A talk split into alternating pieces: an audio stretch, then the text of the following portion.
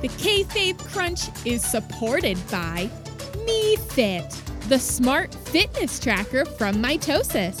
Send us samples of your DNA, and we'll instantly DM you with tips on how to balance your diet, lifestyle, and sex life so we can build a better you, a confident you, a compliant you. Get fit with MeFit today. The Kayfabe Crunch. You gotta be using me. Good news! You're listening to issue 51 of the Kayfabe Crunch for June 20th, 2020. I'm Ollie Octopus Stretch. Coming up, we have all the latest from a Wednesday of tag team action, plus the headlines from SmackDown. But first, on this day in grappling history. In 2005, Edge and Lita got married on an episode of Raw, but the ceremony was interrupted by a demon. We've all been there. This incident is actually why modern wedding planners offer an exorcist with most wedding packages. You just never know when an ex might show up. And 10 years ago today, WWE presented the pay per view event Fatal 4 Way. A night built around WWE's most exciting match type a, a Fatal 4 Way. This event was thrilling and so well received that WWE decided not to hold it the following year. Or indeed, ever again. Abusers and sexual predators can go f themselves. And now let's get on with the recent Resurrection news. Top story. This story is about Mandy Rose. Yes, last night, The Miz opened his show within a show by stating it was time to address the elephant in the room.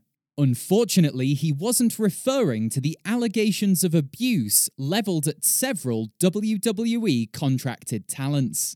Instead, he meant the fact that he and Morrison lost on Sunday. Yes, Miz, that's the massive stampeding, predatory elephant everyone's been discussing.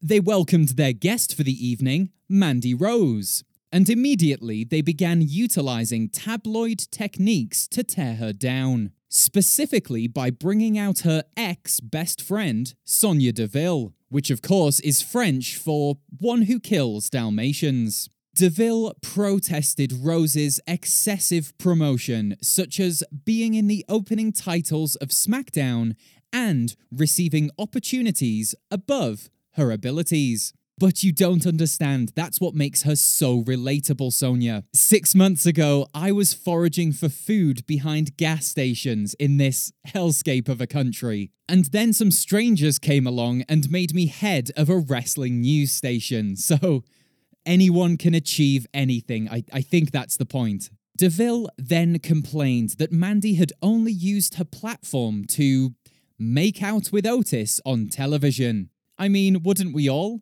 Love that rascally ham boy. Rose responded by stating, At least I have friends. And, I know you are, but what am I? And DeVille presumably retorted by telling the teacher. The former MMA fighter came to the conclusion that she had to take Rose's looks from her in order to advance her own career. So, at Extreme Rules, these two women will face off in a red hot poker match. Jesus. Where the winner gets to go to town on the loser's face. Jesus Christ, really? That's. That's horrible. No, that's that's too extreme for me. No, I I won't be watching that pay-per-view. Oh, breaking news as an intern is coming across my desk just now. Got to be careful with language like that. Okay, this bout has now been changed to an evening gown match. Much better. And now it's time for your fast count, the WWE testing policy of news. Matt Riddle scores pinfall victory over AJ Styles. But will he get a championship match? That question should be the least of his worries. Styles says this is as close as anyone will get to the Intercontinental Championship, as the people he was addressing were stood right beside the championship, we think that's pretty close in the grand spectrum of physical existence. Bayley marks out for Big E hitting a Bayley to belly, in that she was really happy and jumped around, just like my cousin, Mark. Sheamus admits to being a bully. And people like Jeff Hardy deserve to be bullied. We have to assume he means addicts or musicians, as white people would be something of a double standard. Bray Wyatt resurrects an old friend, and Cameron Grimes immediately files for copyright infringement on the grounds of only one Louisiana swamp man is allowed on TV at any given time. NWA wrestler Ricky Starks makes his AEW debut. Let's hope he secured a contract. Nikki Cross gets cross and crosses Bayley before crossing Banks in the ring, adding a cross to her match record. Have you even heard of a thesaurus? Brendan Vink has not been seen for five weeks. If you've seen Brendan Vink, or indeed remember who the hell he is, please contact our information hotline on O double O triple O O O O double O triple O four O's. Don't know what the word is for that. Double O O O O O O O. Could have just looped that, but I kept saying it. O O six. And that's your fast count. You've been counted out. Get in the sea. On Wednesday, we were treated to not one, not two, but three. Or was it four? No, it was three. Three tag team championship matches. In a new and I'm told exciting news format, here's Bricayla Spotifee giving her thoughts on each of those bouts in 30 seconds or less. Start the timer, JD.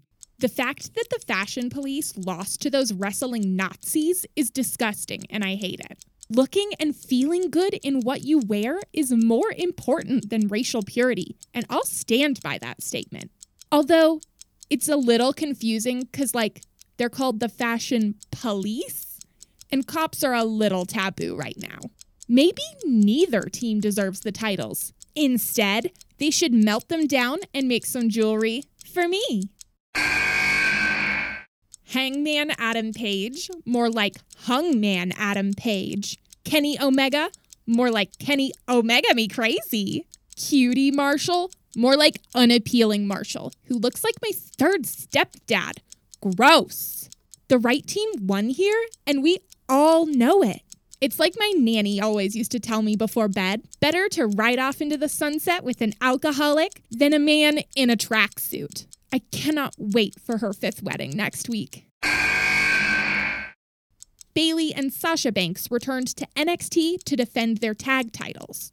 It was great to see the boss back home where she belongs, but I have to say, I'm all about this grunge girl in the tank. She reminds me of my best friend, Billie Eyelash, and I love her. So I was a little disappointed with the outcome here. Maybe next time, Grunge Girl and her little friend who speaks funny can win? You know, for equality, sisterhood. Oh my God, that segment was amazing and really great for my attention span. Nice, Bricayla. That's that's really good to hear. Would you would you be interested in in doing more segments like that? More segments like what? Who are you? Where am I? And there's just time for a letter to the editor, which is odd, as I've never given out our address, and also we don't have a managing editor. Should I admit that? Ah, never mind. Dear editor, I guess that's me. Thank you for your twice weekly news bulletins. Due to my profession as an empty space surveyor, I've been kept very busy during this quarantine and haven't had much time for wrestling. The Kayfabe Crunch helps me stay informed without having to watch full shows. So, thank you. Aw.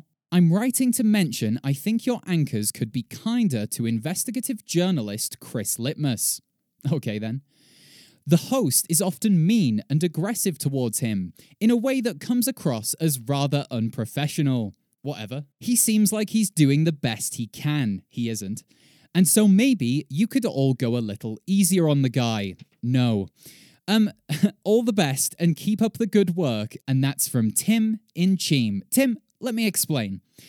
You only hear one side of Chris Litmus. Sure, during his reports, he might sound like an innocent, sort of sympathetic figure with a passion for professional wrestling. But let me assure you that this couldn't be further from the truth. Between episodes, he's always texting me, saying things like, Can I have another day to research this match? Or, Is it okay if I take a lunch break? Or even, Can I see my family yet? I think I'm losing my wife. Really sort of pathetic things like that. So there's absolutely no need to worry about Chris. Honestly, we pay him by the industry standard for wrestling journalism, which is in copious amounts of gratification and the mere fact he gets to spend his time reporting on something he loves. Fiscal compensation would only make him greedy, and we we can't have that. Not in a recession. Hope that settles the matter for you, Tim, and thanks again for listening to our little podcast. Join us Tuesday when we'll find out which wrestler with a history of concussions will be punted in the head by a colleague. And remember, you can support this podcast by listening to old episodes. I've been told that some people don't find the news very bingeable, but it's my opinion that they simply aren't trying hard enough. This has been the Kayfabe Crunch. You're not quite daily, not quite news, bump for the world of professional wrestling. The Kayfabe Crunch is supported by Me Fit, the data collection, I mean, fitness tracker used by pro wrestlers everywhere. Over 500 wrestlers have signed up to our service, and now you can too. Our Better Body Beta starts tomorrow, and all you need to do is download the app enter your BMI, and pledge your soul to our cause. We're so evil, but too big for you to do anything about it. The Kayfabe Crunch.